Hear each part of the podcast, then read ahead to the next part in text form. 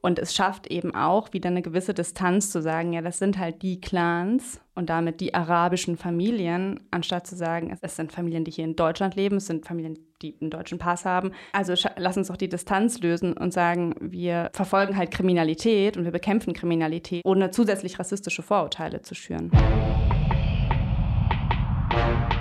Hallo und herzlich willkommen zur dritten Folge unseres Podcasts Stadt, Land, Clan.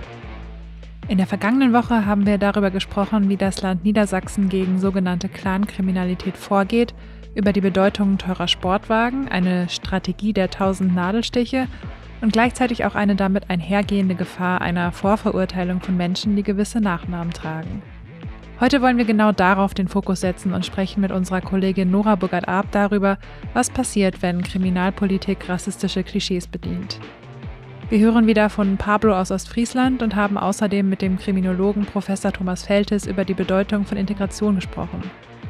Zunächst wird uns aber Reporter Dirk Fisser nochmal ganz genau erklären, was den Brüdern Z aus Osterkappeln zur Last gelegt wird und warum dieser Fall so typisch untypisch ist für das Phänomen der Clankriminalität. Mein Name ist Anna Scholz und ich wünsche euch jetzt viel Spaß beim Zuhören.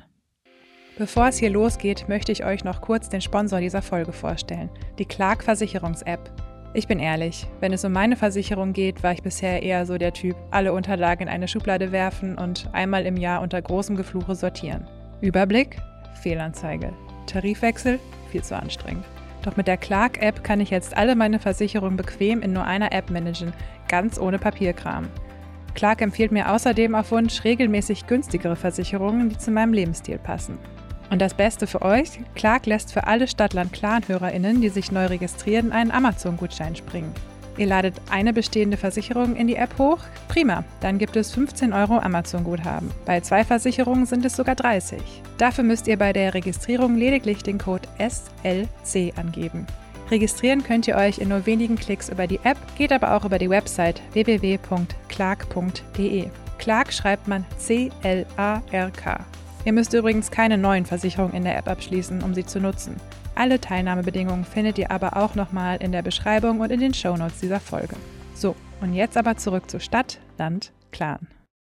Wenn wir jetzt nochmal zurückgehen zu unserem Ursprungsfall nach Osterkappeln und zur Familie Z, genauer zu den Brüdern Z, die säßen wohl heute auch ohne speziellen Clan-Kriminalitätskatalog auf der Anklagebank. Oder Dirk, was genau wird denen vorgeworfen? Davon ist auszugehen. Ähm, es ist eine ganze Reihe von Vorwürfen, die man, glaube ich, runterbrechen kann auf ähm, 23 Einbruchsdelikte und einen Raub in Braunschweig. Wir sprachen schon drüber. Das wird gerade jetzt äh, seit einigen Tagen am Landgericht in Osnabrück verhandelt. Mehr als 40 Verhandlungstage sind da angesetzt, um das aufzuklären. Ist das jetzt etwas, was typisch clankriminell ist, was denen vorgeworfen wird? Was heißt typisch Klangkrimineller? In dem Fall, wie ich hatte jetzt ja schon mal erwähnt, dieser Fall ist typisch untypisch oder untypisch typisch, je nachdem. Und ähm, eines der untypischen Dinge hierbei ist, dass nicht nur die Brüder Z auf der Anklagebank sitzen, sondern auch zwei weitere Personen, ähm, die in verschiedenen Konstellationen diese ja, Delikte begangen haben sollen, diese Verbrechen. Und diese zwei Männer sind nicht verwandt mit den Sets. Die haben in Osnabrück gewohnt, in Osterkappeln. Der eine davon hat einen sehr engen Draht zur Familie, aber verwandt sind die mit den Sets nicht. Also ähm, es ist jetzt hier keine Familie in dem Sinn, die auf der Anklagebank sitzt. Kommen wir gleich nochmal drauf zu sprechen. Die tragen nämlich dann auch keine, nicht diesen Nachnamen, mhm. der quasi die, die Brüder Z in dieses Strafregister reingebracht, in dieses klaren Kriminalitätsregister reingebracht hat, ne, weil würden die einen anderen Nachnamen tragen, dann würden wir auch eine andere Verhandlung erleben wahrscheinlich. Naja, also ähm, vor Gericht spielt dieser Faktor zumindest bislang keine Rolle in Clankriminalität. In der ähm, Ankündigung, das fand ich interessant zu sehen, des Gerichts war das auch keine, spielt das keine Rolle. Ähm, es werden eben in Anführungszeichen klassische Einbrüche und ein klassischer Raub verhandelt, wie das vielfach in Deutschland der Fall ist. Es gibt eben nicht den Straftatbestand Clankriminalität und folglich kann man den jetzt auch vor Gericht nicht verhandeln. Die ganzen Gesamtumstände spielen natürlich eine Rolle und werden auch ähm, ja, offensiv von den Verteidigern der ZETS da thematisiert. Kommen wir auch noch drauf, ist auch noch ein spannendes Thema. Machen wir, glaube ich, eine eigene Folge mal zu, zum Prozess. Äh, lohnt sich auf jeden Fall.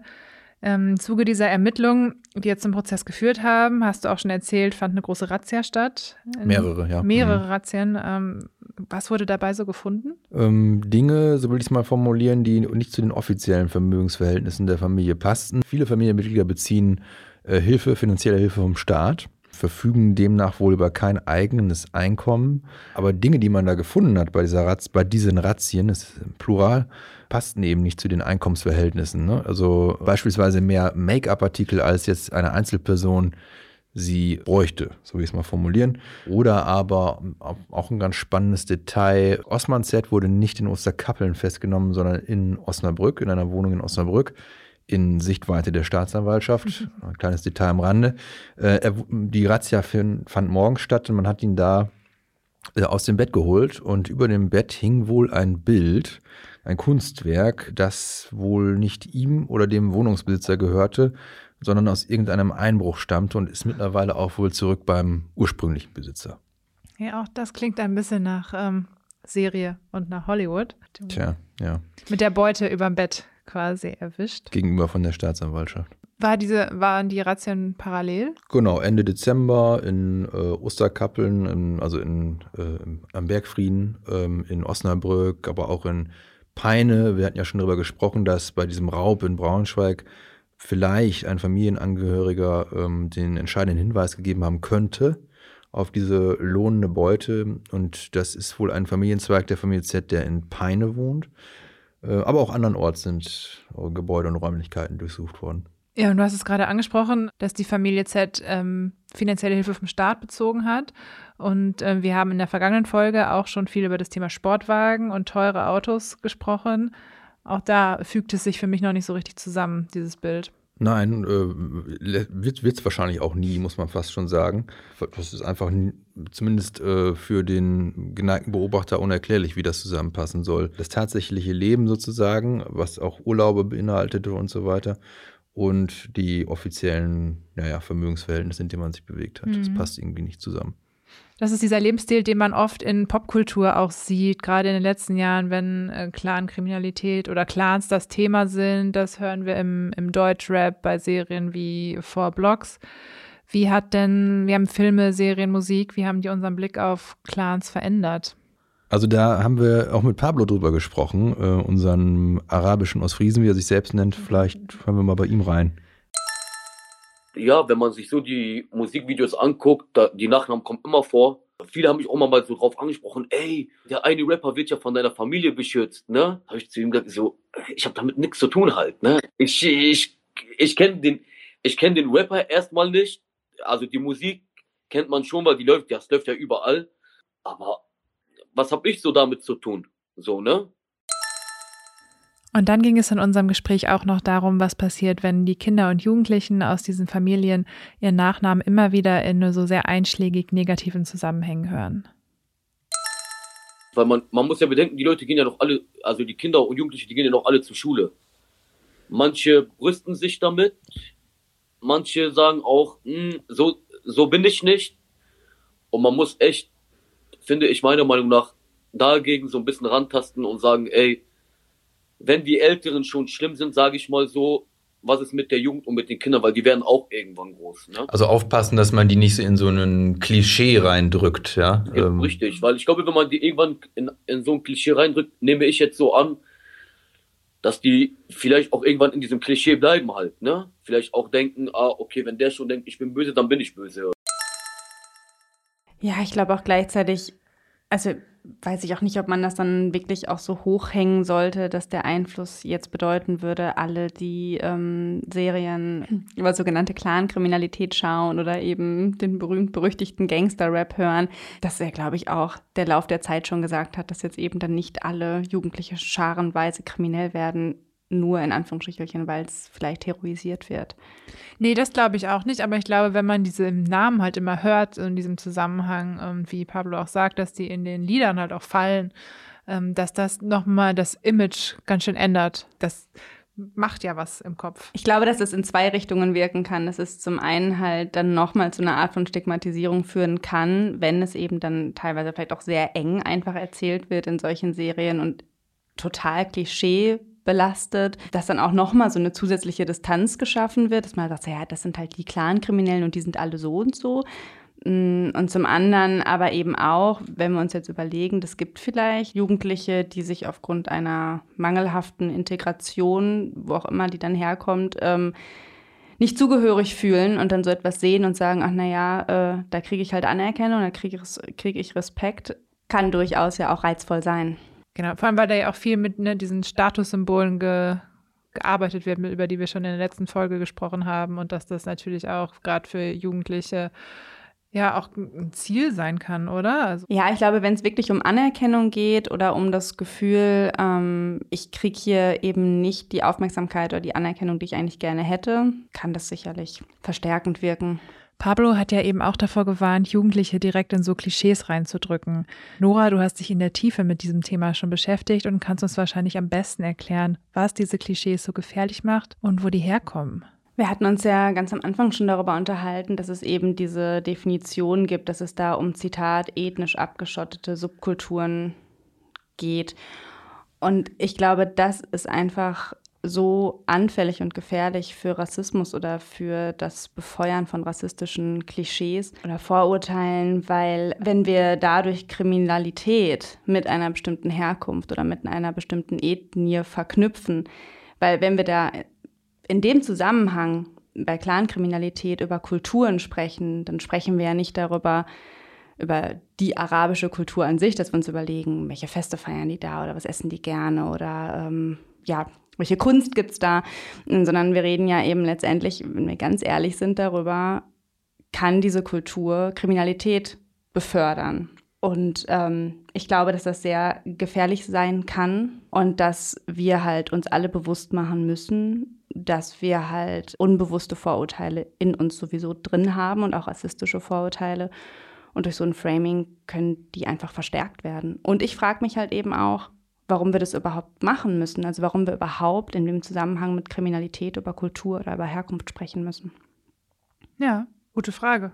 Ich finde in dem Kontext immer äh, bemerkenswert an unserem Fall Z, dass die beiden, die auf der Anklagebank sitzen, ja hier in Deutschland geboren worden sind, in Osterkappeln. Ihr, also ihr Wirkungskreis sozusagen, da wo sie groß geworden sind.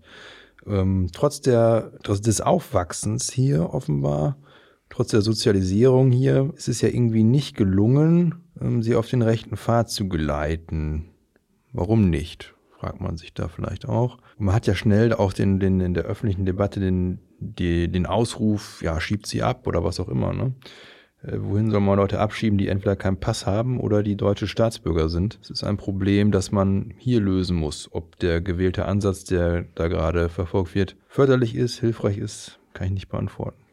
Und da hast du ja eben auch schon angesprochen, dass es ja auch da dann dringend notwendig ist, eben darüber zu sprechen, warum gelingt eine Integration nicht und warum gelingt eine Integration interessanterweise ja eben auch in der zweiten oder dritten Generation dann vor allem nicht. Also was ist da denn dann schiefgelaufen und sind wir als Gesellschaft nicht dafür zuständig, dass das auch funktionieren kann, ohne jetzt ich glaube, das muss man auch mal einmal ganz klar sagen, irgendwelche Straftaten jetzt verharmlosen zu wollen. Und organisierte Kriminalität ist ein riesiges Problem und wir alle wollen sicher leben und wir wollen, dass Menschen, die Straftaten begehen, dafür bestraft werden und zur Verantwortung gezogen werden. Du sagtest ja auch, Dirk, äh, die sind halt eben ja auch hier geboren.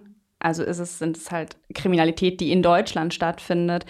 Und es schafft eben auch wieder eine gewisse Distanz zu sagen, ja, das sind halt die Clans und damit die arabischen Familien, anstatt zu sagen, es ist halt, es sind Familien, die hier in Deutschland leben, es sind Familien, die einen deutschen Pass haben. Also lass uns doch die Distanz lösen und sagen, wir ähm, verfolgen halt Kriminalität und wir bekämpfen Kriminalität, ohne zusätzlich rassistische Vorurteile zu schüren. Aber dennoch bleibt es ein Integrationsproblem, oder? Weil mit so Vorurteilen und Stereotypen macht man ja auch die Tür für die Integration ganz schnell zu, gerade bei Kindern und bei Jugendlichen, die dann nur noch ja, nicht so legalen Weg sehen, sich in der Gesellschaft zu etablieren. Ja, sich zu etablieren oder eben Anerkennung zu genau, bekommen ja. aus kriminellen Gruppen. Und ähm, genau das, was du sagst, stimmt ja. Also da sind wir wieder aber bei der Fragestellung, die wir am Anfang auch schon einmal hatten. Also was bringt es, da das Wort Clan mit reinzubringen? Also welcher Gewinn wird dadurch ähm, erworben, außer dass man sagt, das schürt halt bestimmte Bilder, wie wir auch eingangs schon in, den, in der Straßenumfrage gehört haben. Da sind Bilder, wollen wir die wirklich festsetzen? wem ist damit geholfen? Hm. Ich kann aber schon nachvollziehen, dass man versucht, das Ganze hm, begrifflich zu fassen, weil es sich ja schon in gewisser Weise auch unterscheidet von anderen Kriminalitätsphänomenen und dass man versucht, das irgendwie in Worte zu fassen, definitorisch auch unter einen Reiter zu bringen. Das ist, glaube ich, nachvollziehbar. Das ist nachvollziehbar und dann stellt man sich aber auch wieder die Frage, wenn es da jetzt ja auch so ist, wie in dem konkreten Fall, dass ja auch Menschen noch mit dabei sind oder angeklagt sind, die eben nicht zu der bestimmten Familie gehören und vielleicht auch nicht arabischer Abstammung sind. Mhm. Also warum definieren wir das dann auch wieder als Clan? Also der Impuls ist greifbar zu machen, ja, aber es ist so angreifbar, oder nicht? Es ist so anfällig für Unsauberheiten. Ich glaube, die definitorischen Probleme sind den, den Vertretern des Staates auch durchaus bewusst. Und es ist ja, fällt ja auch auf, wenn man sich die Ankündigung des Gerichtes zum Beispiel anguckt, zu diesem Prozess, der da jetzt stattfindet. Da findet sich das Wort Clan in keiner Zeile. Ähm, das wird ausgespart, zumal es ja auch vor Gericht dann letztlich und auch für, das, für die Urteilsfindung keine, keine Rolle spielen wird. Es gibt ja keinen Straftatbestand. Also wenn das jetzt aber so ist, dass halt Straftaten, ähm, jetzt mal ganz generell gesprochen, auftreten, wo dann eben zwei oder drei ähm, daran beteiligt sind, die eben einen Nachnamen tragen, der dann unter Clankriminalität äh, einsortiert werden würde, aber eben auch zwei Meyers. Wie wird mhm. das denn dann ähm, statistisch erhoben werden, weißt du das? Also in diesem Fall ist es wohl so, dass diese beiden äh, Brüder Z da eingeordnet werden, äh, die anderen beiden aber hm, eher nicht. Aber es ist wohl so, dass in diesem Fall Denker und Lenker äh, dieser Aktion wohl die Zs sein sollen. Zumindest nach unserer Information. Der eine, der Osman, soll wohl so eine Art Chefrolle inne gehabt haben. Also wird das da einsortiert, ja ohne dass es dann vor Gericht eine Rolle spielt in dem Sinne, als dass das jetzt besonders strafbar wäre oder so. Das heißt also, vor Gericht spielt es dann keine Rolle, aber eben, äh, damit wären wir dann beim Thema, dass es ja trotzdem in der Öffentlichkeit so ähm, wahrgenommen wird oder dass die sogenannte Clankriminalität halt so wahnsinnig präsent auch gerade ist. Ist das dann vielleicht auch irgendwie vor Gericht ist es kein Thema, aber in der öffentlichen Debatte schon. Also es wird in, vor Gericht schon ein Thema sein, in dem Sinne, als dass die Verteidiger, ich habe den Eindruck, die Verteidiger der Z äh, das zum Thema machen wollen, äh, mit Hinweis auf eine gewisse Vorverurteilung auch und hier vielleicht auch ähm, eine Art Schwachstelle äh, erkannt haben auf Seiten der Ermittler, wo man äh, ansetzen kann, weil die Beweislage ist, glaube ich, ziemlich eindeutig. Das dürfte schwierig werden, zu widerlegen, was den beiden vorgeworfen wird.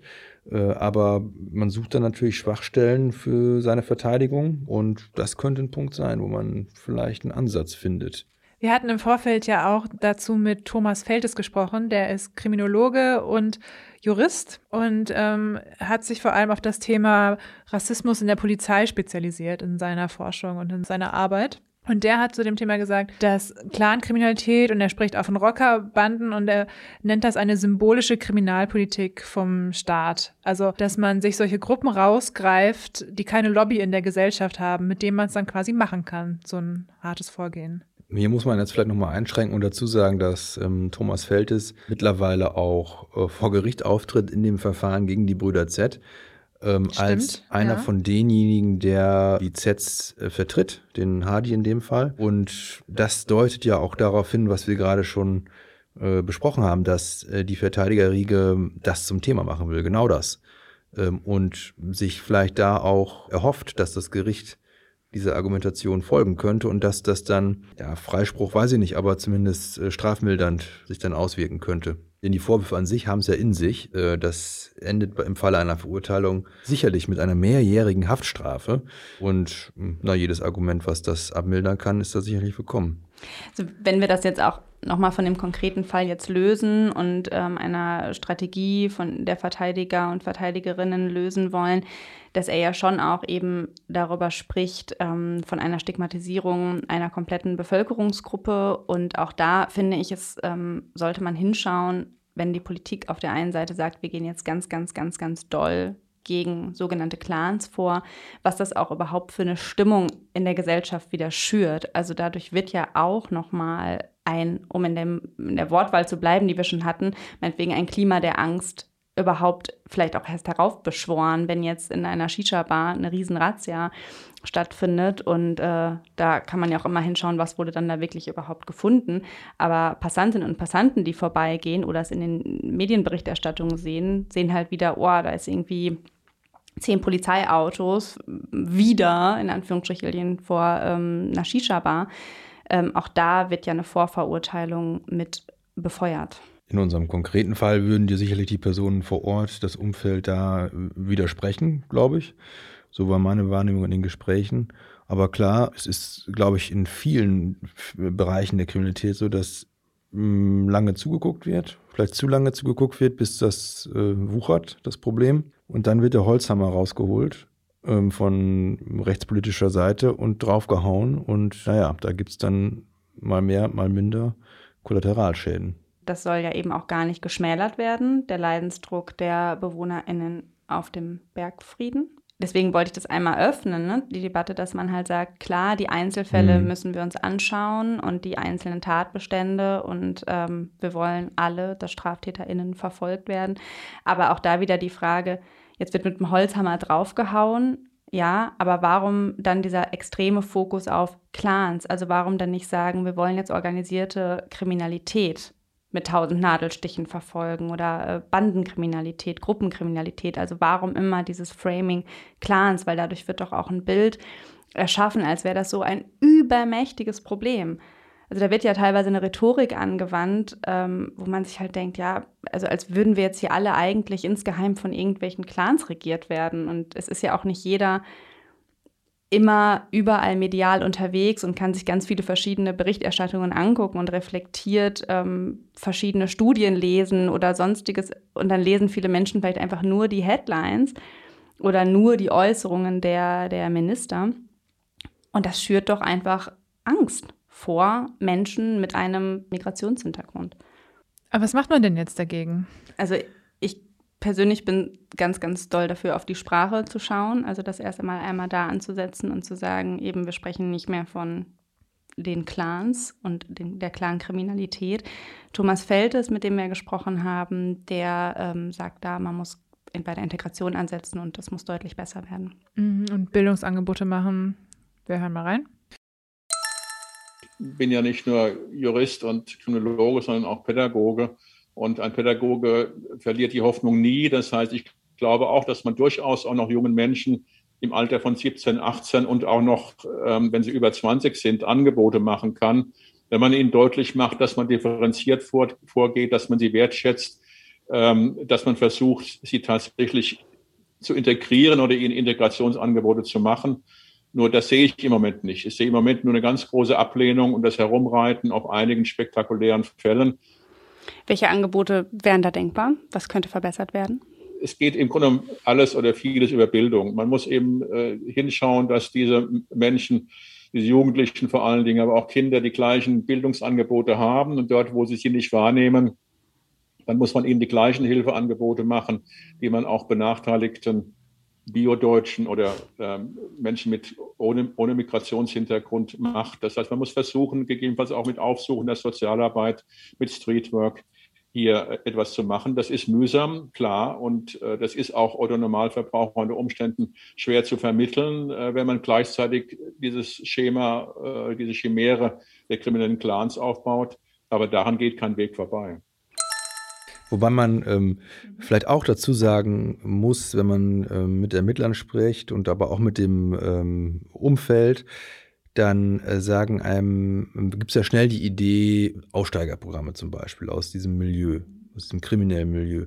Und da sagen eigentlich alle, das kann man vergessen, weil das so abgeschottet ist, anders als andere äh, kriminelle Milieus, über die man so berichtet, über die man spricht, dass das nicht funktioniert. Jeder, der von außen da reinkommt, scheitert. Ähm, jeder, der raus will, hat auch massive Probleme, sich dem zu entziehen. Ob es dann ähm, nur mit Integration klappt, hätte ich meine Zweifel.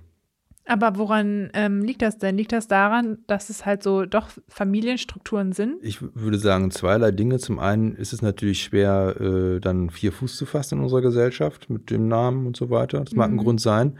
Andererseits aber klar sind die Bande so eng teilweise, äh, dass man sich sicherlich zweimal überlegt, ob man dem abschwört. Mhm. Ähm, nehmen wir doch nur unseren Fall soll man da jetzt sagen, tschüss Familie, ich ziehe weg? Aber auch da würde ich einmal nachhaken, ist das denn dann clanspezifisch? Also es gibt doch, du hattest ja gerade selber gesagt, die Rocker oder denke ich jetzt vielleicht auch mal an die Neonazi-Szene oder an andere kriminelle Gruppierungen. Ist Aussteigen nicht sowieso immer ein Problem? Das können wir doch da jetzt auch nicht so einengen. Das ist richtig, aber in diesem Fall ist es ähm, wohl besonders schwierig, auch Angebote aufzuziehen, die sich an Personen, ich nenne es mal das Milieu richten, äh, um da rauszukommen. Ähm, anders mhm. als bei Neonazis, wo es ja Aussteigerprogramme auch gibt, mhm. die durchaus auch dann den einen oder anderen Erfolg verzeichnen. Das funktioniert hier zumindest aus Sicht äh, der Ermittler nicht. Mhm. Ja, ich glaube sowieso, dass Integration, je älter die Menschen sind, desto schwieriger wird es natürlich. Und dann brauchst du eine wahnsinnig große intrinsische Motivation. Also die müssen das ja auch wirklich wollen, sich dann doch noch ähm, zu integrieren. Daher ist der Ansatz von Herrn Feltes auch, ne, auf Bildungsangebote zu setzen und äh, möglichst früh dir die Jungs und Mädels dazu greifen, wahrscheinlich schon der zielführendste. Ähm, vielleicht hören wir einfach mal von jemandem nochmal, ähm, wir kennen ihn schon, unseren lieben Pablo, wie es bei ihm eigentlich so gelaufen ist und warum er vielleicht auch so gut integriert ist, wie er das nun mal ist. Also meine Eltern hatten das eigentlich ganz äh, nicht so schwer gehabt, weil äh, die wurden eigentlich so gut aufgenommen und das Umfeld von denen und bis heute noch, also bis wirklich bis heute noch, kennen wir die Leute alle. Also wir kennen die. Die sehen uns und sehen mich, die sagen, boah, bist du groß geworden und hier und da, da war man, also das ist halt das Schöne halt. Ne? Ich kann mich noch erinnern, wir hatten eine Nachbarin gehabt, die hat unter uns gewohnt. Das war eine richtige, also wirklich 100% Ostfriesen war das, ne? Aber die hat mir alles beigebracht. Ich wusste nicht, was Ostern zum Beispiel ist halt. Und die hat dann, die, die hat mir das dann gezeigt. Ähm, Weihnachten und hier, wir wurden irgendwie immer mit eingeschlossen halt in solchen Sachen. Und ich finde, das ist auch eine äh, Art und Weise, was uns gebracht hat, uns so zu integrieren und so halt alles, dass, dass wir unsere Arbeit machen und so. Was ja eigentlich ganz interessant ist, weil der Pablo ja in keinem groß anderen Umfeld aufgewachsen ist als die, die Brüder Z in Osterkappeln. Das sind beides äh, kleine Gemeinschaften gewesen, Ortschaften und trotzdem ist es bei dem einen halt so gelaufen, wie man sich das wünscht als Integrationspolitiker, glaube ich, und bei den anderen halt genau konträr. Habt ihr da eine Erklärung für? Man müsste sich halt mal den Punkt X anschauen, ähm, wo es gekippt ist. Ähm, die Brüder Z sind ja schon länger auffällig, so wie ich es mal formulieren. Ähm, wann war also der Punkt, wo mh, hm, Sie nicht mehr das Ziel verfolgt haben, gut bürgerliches Leben zu führen? Ähm, das müsste man vielleicht mal eruieren. Gut, und ich glaube, wenn wir jetzt nochmal wieder zurückkommen zu unserem Ursprungsfall, zu unseren Brüdern Z und ähm, dem Clan oder Nicht-Clan, den es da gibt in Bergfrieden, dann hast du es gerade schon angedeutet, Dirk, es ist halt einfach kein typischer Fall, weil da eben noch andere Menschen mit angeklagt sind, die weder einen arabischen Familienhintergrund haben, noch diesen Namen tragen. Wer ist das und was hat es mit denen auf sich? Einer der Angeklagten kommt wohl selbst auch aus Osterkappeln und ist wohl enger verbandelt mit der Familie. Das ist der eine. Der andere wohnte in Ost bis zu seiner Festnahme in Osnabrück. Dieses Quartett soll in unterschiedlicher Zusammensetzung all diese Straftaten begangen haben die da jetzt verhandelt werden. Ähm, ja, also es ist, sind nicht nur Zs, sondern auch noch andere Personen, die sich da verantworten müssen. Das heißt, wir haben in diesem Fall 50 Prozent der Angeklagten haben eigentlich mit Clankriminalität, wie sie in der Statistik geführt wird, nichts am Hut. Und trotzdem wird dieser Fall in den Medien so präsent als Clankriminalität gehandelt. Ja, in den Medien vor allen Dingen ist er ja direkt nach der Razzia äh, von der Landesregierung in Niedersachsen nach vorne geschoben worden als Fallbeispiel für das härtere Vorgehen äh, gegen Clankriminelle. Gut, und trotzdem ist jetzt klar, dieser Fall ist, wie du schon mehrfach gesagt hast, typisch untypisch. Und äh, das wird in der nächsten Folge, wenn wir im Detail über diesen doch ziemlich spektakulären Gerichtsprozess sprechen, auch nochmal deutlich werden, denke ich. Aber jetzt würde ich gerne erstmal Pablo das letzte bzw. vorletzte Wort dieser Folge überlassen. Also ich würde, wenn man mich fragen würde, ich würde sogar für die, für Ostfriesland sterben halt, ne? Also so, ne? Das sage ich so, wie es ist halt, ne? Das war Teil 3 unserer Serie Stadt, Land, Clan. In der nächsten Woche wollen wir in den spektakulären Gerichtsprozess gegen die Brüder Z am Landgericht Osnabrück eintauchen. Denn dazu gibt es eine ganze Menge zu berichten und es wird deutlich werden, dass es in diesem Fall mehr als nur eine Wahrheit gibt. Wenn euch diese Folge gefallen hat, dann freuen wir uns wie immer über eine nette Bewertung auf Apple Podcast oder wenn ihr uns auf Spotify folgt und uns weiterempfehlt. Fragen, Anmerkungen, Lob und Kritik könnt ihr uns per Mail schicken und zwar an audio.noz-digital.de. Alle Infos zum Nachlesen über den Fall Z findet ihr außerdem auf noz.de und in den Shownotes dieser Folge. Stadt, Land, Clan ist eine Produktion der Gemeinschaftsredaktion der Neuen Osnabrücker Zeitung, des Schleswig-Holsteinischen Zeitungsverlags und der Schweriner Volkszeitung.